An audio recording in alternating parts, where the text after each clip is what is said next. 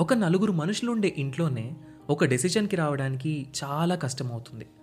అలాంటిది ఇంతమంది ప్రజలు ఒక దేశాన్ని ఎలా పరిపాలిస్తున్నారు? ఇండిపెండెన్స్ వచ్చాక ప్రజాస్వామ్యంతో నడవడానికి సిద్ధపడ్డ ఇండియా ఇన్నేళ్ళు ఒక దేశంగా నిలబడుతుంది అని ఎవ్వరూ అనుకోలేదు. అలాంటి ది మోస్ట్ కాంప్లికేటెడ్ డెమోక్రసీ అయిన ఇండియా ఇన్నాళ్ళు ప్రపంచంలోనే అతిపెద్ద డెమోక్రసీగా ఎలా ఉంది? మనం దీన్ని ఎలా అర్థం చేసుకోవాలి? వీటన్నింటి గురించి మనకు అర్థమయ్యేలా చెప్పడానికి మొదలవుతున్న show decoding democracy with doctor JP hosted by మీ సాయి కిరణ్ చల్లా. లోక్సత్తా అధ్యక్షులు ఎక్స్ ఐఏఎస్ ఎక్స్ ఎమ్మెల్యే అయిన డాక్టర్ జయప్రకాష్ నారాయణ్ గారి నుండి మనం వీటి గురించి తెలుసుకుందాం. ఆగస్ట్ ఫిఫ్టీన్త్న మొదలై ప్రతి ట్యూస్డే ఒక కొత్త ఎపిసోడ్తో మీ ముందుకు రాబోతుంది. ఈ షోని మీ ముందుకు తీసుకొస్తుంది Kathanika Media in collaboration with FDR.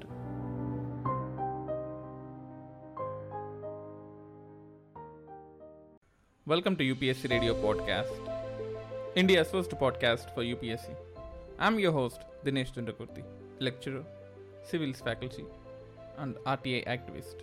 We are in episode 18 of season 4, and in this episode, we have a special guest with us, Saket Surya, from PRS Legislative Research. And in this episode, we will be discussing on how does the parliament work, what is the relevance of Rajya Sabha, role of president in parliamentary democratic system, about post-COVID revival, and the role of reservation for women in parliament, and various other aspects. And before going into the episode, we have a small announcement. Because of the COVID-19 crisis that impacted uh, every one of us, and particularly to agricultural uh, community, farmers, laborers, the family belonging to them.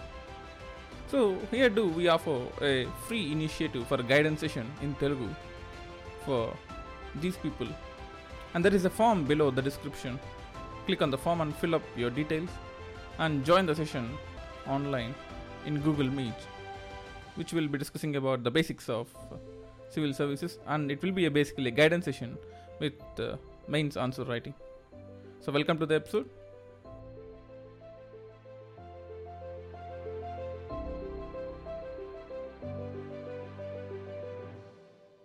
So the basic question that uh, many of us get is what is the difference between uh, legislative and executive? We often do confuse who is my MP is both executive and legislative. We call sometimes uh, like that. So who is an executive and legislative? Okay. So if we see how the governance in India is designed as per our constitution, it is based on the doctrine of separation of power. And that happens through three kinds of function of governance being divided into three different branches of the uh, state. So you have executive whose job is to implement a law. Uh, you have legislature whose job is to make law and then there is judiciary whose role is to interpret law so there is a clear delineation between uh, the kind of functions when it comes to governing the country so implementing law is with the executive making law is with the legislature and interpreting law is with judiciary. So that's the basic difference when we talk about uh, executive and uh, legislature now if you look at the question that you asked what happens to uh, who what exactly is my mp is he an executive? Is he uh, is he part of the legislature so when we elect an mp he is part of the legislature. But as we know the executive is appointed from the legislature. A group of the council of ministers and the prime minister is chosen among the legislators that we elect. As during uh, we send to our legislature uh, after the elections. So, exec- those MPs who become part of the Council of Ministers and the Prime Minister, then they form the part of the executive branch of the government. So, in a way, executive in Indian parliamentary system em- emanates from the uh, legislature itself. So, when M- an MP is not a minister, he is part of the legislature. When he becomes an uh, minister or when prime minister, then they form part of the executive. And if so, we already have uh, Lok Sabha where we elect our uh, MPs to it's not just to rule us to represent us so when we already have lok sabha why do we need rajya sabha where we can't elect them? And uh, what is the role of rajya sabha in the democratic uh, in the democratic system? So when our constitution was being framed, there were two broad arguments when it came to form, uh, appointing a second chamber. That is, this two uh, houses system is called bicameral legislature, or there is a popular house, there is a house which is indirectly elected. Okay, so first argument was that the the second house will act as sort of a speed breaker when a popular house with lot of majority does something in haste the second house can which is elected and replaced at a slower pace because it's only one third of the representatives which are being replaced. So a party which may have majority in say at the start of the first uh, five year term in lok sabha may not have the same kind of majority in rajya sabha. So it ensures that there is some uh, second check some balance when it comes to hasty passage of legislation. And the second thing was that there may be people who are uh, eminent who could contribute to this uh, whole uh, law making process but they may not be either able to win election or may not be interested in doing that. So they also get a chance to participate by being a representative in the house. Now another role that rajya sabha plays because we are a we have a federal structure right? We have states and india has been called union of states in our constitution so our Rajya Sabha is also a house which represents states in the federal legislature. In parliament, it is the house which represents the interest of the states. So that's another important role that Rajya Sabha has when it comes when we look at the uh, role in overall parliament. So one being the check or the speed breaker, if you can call it, and the second is that it is uh, uh, uh, it is the representative of the states in the federal.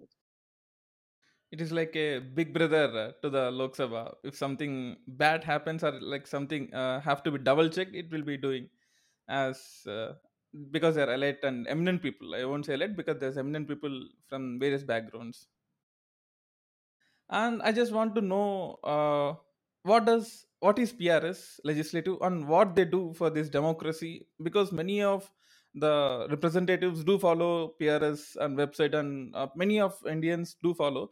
But to our audience and to the public uh, can you please elaborate what is your work and what is this uh, prs do for this democracy? So if you just look at the so we have Indian Parliament. If you look at the legislatures in the country, we have Indian Parliament, and then there are legislature, state legislature, legislative assemblies, and council. In uh, councils are of course there in only six states, but all states have assemblies along with the two UTs. Uh, three now, Puducherry and uh, Delhi and uh, JNK, which will have once elections happen. So if you look at the number of members in, in these houses, the Indian Parliament alone has about 790, 800 members from over 40 political parties. And if you look at the kind of numbers these people represent, so probably on average an MP represents close to 20, uh, 2 million citizens. Okay. Now, Parliament passes a lot of bills in a year somehow somewhere between 30 to 50 and there's a lot of increasingly we are seeing the uh, budgetary processes or the kind of regulations that government is making it, this all is becoming more technical more complicated uh, complex in structure so mps do not have one they do not have the support in within the institution to help them navigate through these complexities. So as an MP, probably I would like some background research done to me, things broken down in a simple manner, so that I can understand uh, the subjects and the range of subjects that I have to deal on a daily basis. Right? So the idea of, of PRS is then to deepen and broaden this legislative process by providing our MPs with necessary research support which will help them in their work in parliament, both in committees as well as uh, on the floor of the house when they participate in bills, etc. So the way we go about is we give them concise analysis of bills. Uh, there's research notes on various kinds of policy issues. We provide data which could be relevant to uh, the debates that they uh, they are participating in, and we do that in a non-partisan manner. So we provide research support to all MPs and MLAs across all party lines. And the other areas of our work involve tracking actively the functioning of legislature and legislators by releasing detailed data and analysis. So for and that helps in informing citizens about the working of our legislature and improving the public engagement about the legislative process. We also run a fellowship called LAMP, where young individuals get an opportunity to work with uh, members of parliament and see the policy making process uh, from close quarters. So these are all the avenues through which PRS is trying to strengthen the legislative process in the country and contribute towards a more robust democracy in our country.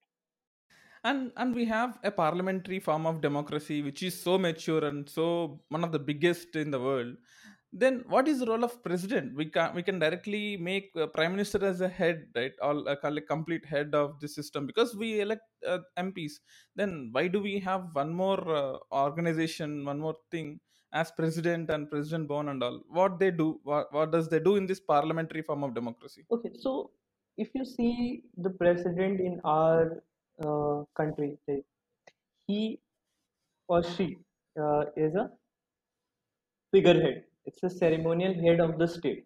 So now you have to distinguish between state and the government. So there is the state. Uh, when we say the state, that means the country India, and then there is a government. So government may come and go.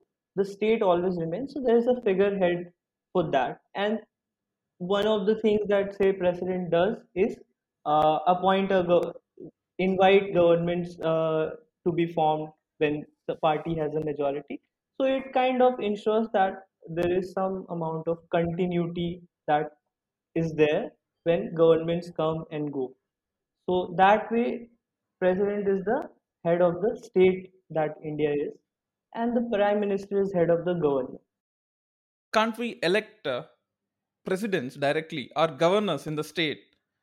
Is there any problem in electing them and giving same amount of powers like as in cm or pm So wouldn't that create a balanced structure that you have two centers of power? I mean, the idea is that there's a ceremonial head of the state, and then there's an executive or the government of the day, which has been appointed through the will of the people, and that comes and goes.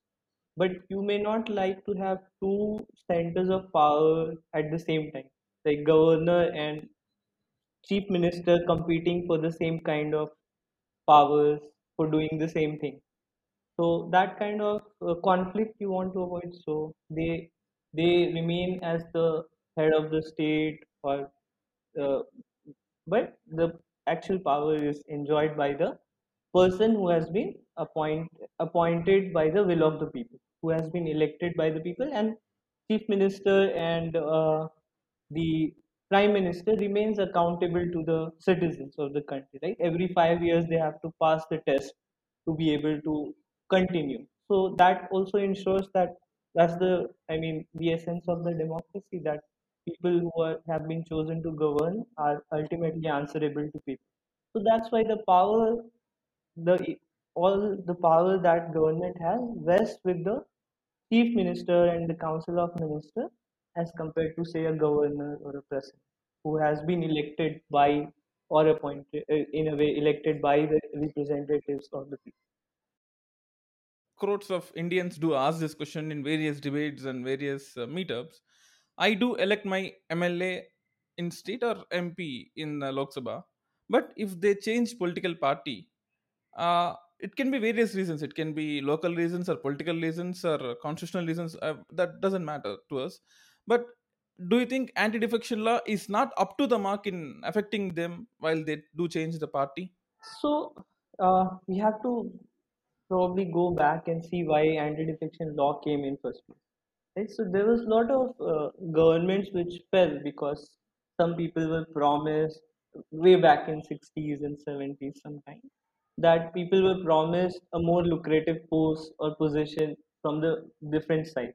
Okay, so people often switched parties and that sort of led to some form of instability of the government because probably through money you could lure people to your side and with a better promise. Probably there the person was an MLA, here he or she becomes a minister. So that kind of offers led to this kind of instability, or probably political ethics or the party sanctity that was that should have been there. When people choose, probably they are also choosing uh, the representative and also a party which will form the government.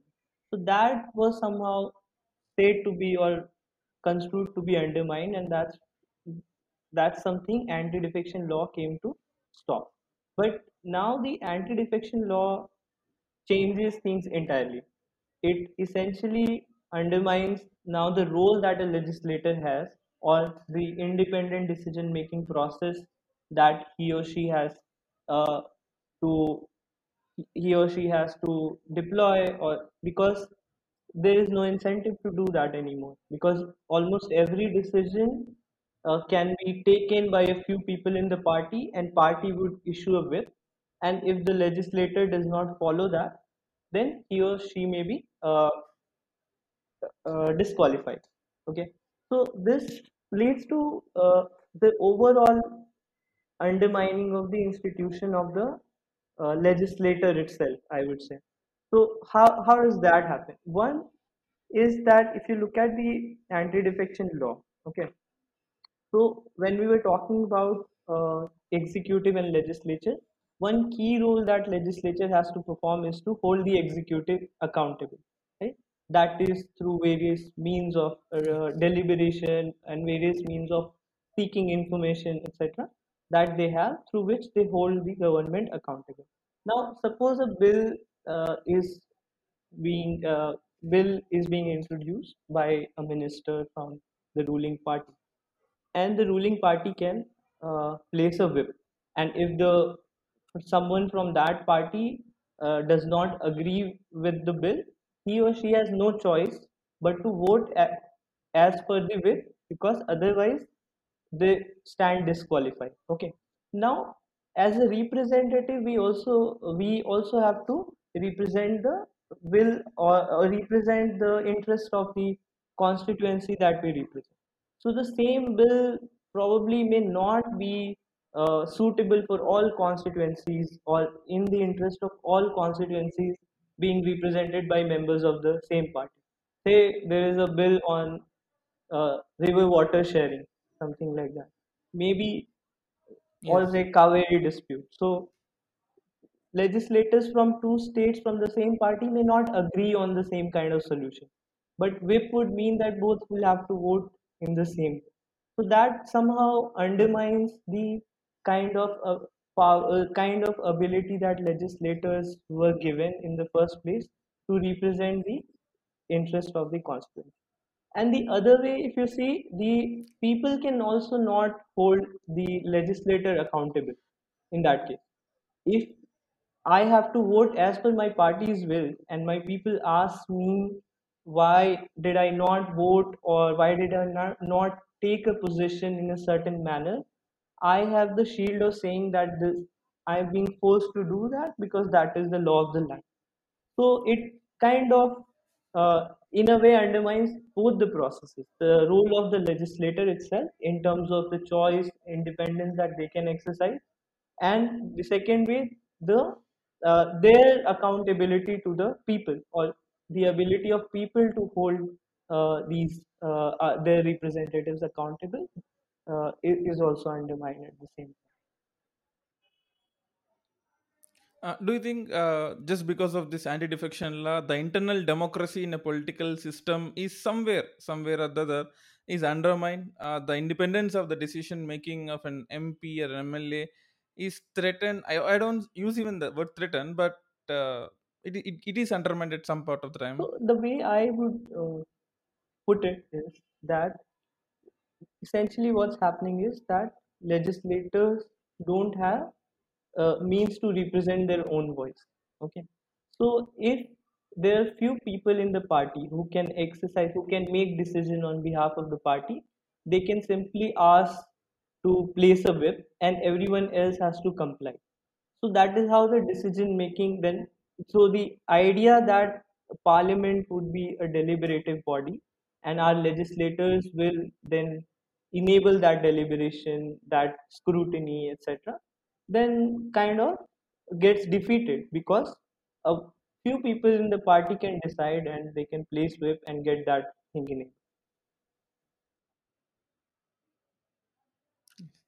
And if we come to uh, Lok Sabha, I think you know the famous bill, one of the most famous bills in the Indian history is Women Reservation Bill from 1996 in till 2021. It has been pending in one of the other houses. I think it was passed in Rajya Sabha in 2008, but later there was no, not even an MP or a minister. No one has talked about that.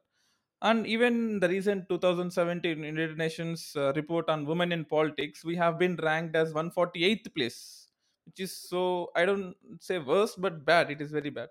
So, do you think women reservation bill, uh, why it is getting lagged? It we don't go, we don't want to go into politics here, but uh, why it is getting lagged for these many years? And do you think with this one mantra or signature from the president or gazetted notification, everything gonna change in the society? Uh, I think the if we look at the women's reservation in say one thing that has been long pending is the women's reservation in parliament and state assembly, which has to be enabled through a central act or an act passed by parliament. The, when constitutional amendment to local uh, for in Panchayati Raj institution etc. happened, then uh, women's reservation was built in, and we have seen a uh, a direction where women's reservation has been increased in many states from 33% to 50%. It even happened last year. So, in some ways, it is happening at that level, at the uh, state, uh, at, at the central level where it has to happen for parliament and, uh, of course, uh, state assemblies. So far, there has not been an agreement. The more the highest progress that we had was when that 2008 bill, if I'm not wrong, which was there and it, it was probably passed by Rajya Sabha, introduced in Rajya Sabha and passed. It's still pending technically because bill which has been uh, introduced in Rajya Sabha doesn't lapse, unlike a bill which is introduced in Lok Sabha, which has which lapse when a government is changed or when its time is over. So the answer to the question uh, that why this has been long pending, you have to probably say that it's a matter of political will that these, these bills are passed. And answer to is it the only means or for women empowerment or uh, will it change everything in one stroke? Probably the answer is no in both cases. I mean, there are countries where they have there may not have been women's reservation, but by enabling right policies for uh, empowerment of women, etc., we us we may see a better result. And on the other hand, pro- we see some problems here and there when say representation is enabled. We see that the proxies uh, are replaced. So it's essentially uh, if there was no reservation, there would have been a male candidate. But when reservation happens, probably a relative, female relative of a male candidate is placed, and then they become figureheads, etc. But at the same time, the experience shows at the lo- local bodies level that when women representatives are elected, they work for the constituencies of women, uh, and at the same time, there's a greater confidence and assertion that comes in with the participation of women in the power structure in the politics. So that's all. Yes, yes, yes. Because uh, as you know, we have to empower them, but that empowerment should not be come from above. It should come within us and surrounding us. It can be behavioral change or it can be anything. so there, there have been some recommendations that instead of say replace uh, reserving seats in parliament or assembly, which you could rather uh, reserve in the political party or have that and that may give them a better choice greater flexibility etc that based on constituency par- uh, paradigm in terms of voter calculations etc There is this uh, huge uproar in many parts of India, and particularly in northwest and uh, central India, to implementation. The agri bills like Farm Produce Trade Bill or uh, Farm Services Bill or Essential Commodities Act, which has been passed. So, uh, do you think uh, these uh, actions by the central government or parliament can bring structural changes in the agricultural sector or reforms that have been waiting from the past decades? Do you think these uh, acts can bring those aspirational things that our farmers are uh, So if aspiring you look for? at the direction that these bills are taking, okay, and if you look at the performance or functioning of APMCs, and there have been numerous committees which state that APMCs in current form uh, need improvement, improvement in terms of their their way of performing, uh, their, their way of performing, etc. So uh, that needs to be uh, changed. So the call for change has been there for quite some time and the di- direction that this bill is taking is that it is limiting the powers of the APMCs in the physical boundaries of the uh, mandi, and it is allowing people to sell uh, things outside it without any restriction. So you have basically parallel markets. One market which is the APMC regulated market, where the existing laws etc. would apply, and the second market which has been enabled by the central app, uh, which allows people to sell without restrictions, and there is uh, limit. Uh, there is prohibition on cha- uh, charges that uh, on fees or uh, that state government can impose to make to create a competitive market or a market driven by market principle where there is a better uh, not better i would say if there is a more competition and that would enable a, a better price for the uh, farmers. So that's the basic idea that the one of the three bills that parliament has passed brings in. So it creates a parallel market as uh, with APMC and limits the kind of uh, reg- uh, kind of uh, boundaries to which APMC's powers would apply. Then there are two other bills. One is on the essential commodities, which uh, again uh, limits the kind of powers government used to have on imposing stock limits on farm, farm produce and give uh, relaxes some uh, imposition and makes it on the base uh, and provides a basis on which these kind of decisions could be taken. And then there is uh, another th- the third bill which provides framework for contract farming essentially. So now the we have seen the experiences like in Bihar, APMCs were abolished, but that not necessarily led to uh, led to creation of better market infrastructure. Even the kind of mar- it was observed that the kind of market structure that was in place, it uh, be- because there was no upkeeping happen, so it al- also deteriorated. So on one hand, probably the kind of uh, structure which is completely devoid of regulation may not really work in this case.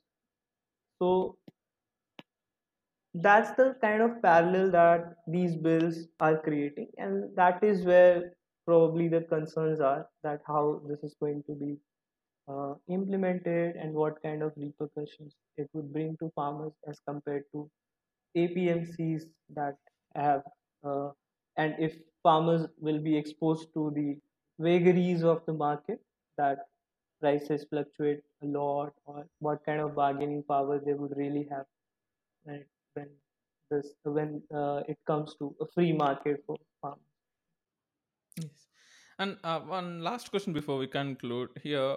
I think we have been experiencing this uh, uh, bad crisis, uh, COVID 19, second wave particularly, where uh, the whole economy, I don't say collapsed like in first wave, but trying to rebound. So, what do you think the government or the people or various institutions like RBI or anyone have to do for this rebouncing uh, of our economy to bring back to the correct format, uh, like supplying demand and supply crisis or whatever it whatever it is. So, in your opinion, what everyone has to do and government has to do I for this bounce yeah, back? I'm not in a position to make recommendations on these things, but I can tell you, like, what what are some challenges that could be there. So one challenge that we we have to see is that our economy was anyway not doing that well before pandemic. There was a, a slowdown in demand, and that was happening, and that all has been aggravated by the pandemic. Last year and this year, the second wave also will have uh, some sort of impact in that direction. The second thing is that with the differentiating impact that pandemic would have on life and livelihood. So there could be cases of rising unemployment, rising inequality, and rising poverty. So the kind of developmental gains we would have made in these directions that also gets impl- eh, uh, impacted then you have various classes of vulnerable population who, has, who would be disproportionately hit by the pandemic so for instance school children who depended on government schools not only for education but also for nutrition. Although governments have tried their best to solve the, the issues around midday meal through say cash transfers or delivering their food in to their home like i think it happened in kerala. Some states have gone the cash transfer way but the uh, kind of differentiating impact this could have on say children of uh, who were supposed to get education and nutrition both in school. So there's a whole lot of challenges in that direction that needs to be uh, taken care of. And so these things i think and the third all amidst all of this because economy wasn't doing well etc even earlier government finances are not in that great shape. And with pandemic there has been unprecedented rise in government's debt levels etc because they they were seeing shocks in both ways. Uh, their revenues had declined at the same time. The expenditure needs increased. So to balance that the government had to resort to debt. So that has led to rise in government debt. So uh, that would also be a challenge that government has to find resources to provide boost to the economy. So these are some challenges to the post covid revival or that we are talking and we are seeing with second or third wave or fourth wave probably. Uh, so that also has to be carefully calibrated in order to uh, not only protect life protect livelihood balance it out in a more calibrated. So, do you think if we go for one more lockdown in uh, to stop this third wave, are we ready for these uh, consequences of one more lockdown? Of course, lockdown has consequences in terms of economic activity collapses with very strict lockdown, or it significantly reduces. It especially hits hard those people who are, say, uh, dependent on daily wages, etc. And that's a good chunk of our population. So they of course get this. So there is probably uh, these kind of vulnerable classes. They need to be supported further by government if there is a need for lockdown. But world over, we are seeing that uh, subsequent bouts or subsequent waves have forced governments to re-bring uh, lockdown measures, etc., in some or other form. To balance it, you probably have to support these kind of vulnerable populations. On this note, I will conclude uh, this episode podcast one. So, thank you, Saket, for uh, bringing your views uh, to us and educating and empowering uh, our audience. Thank you very much. Thank you. Thank you for having me.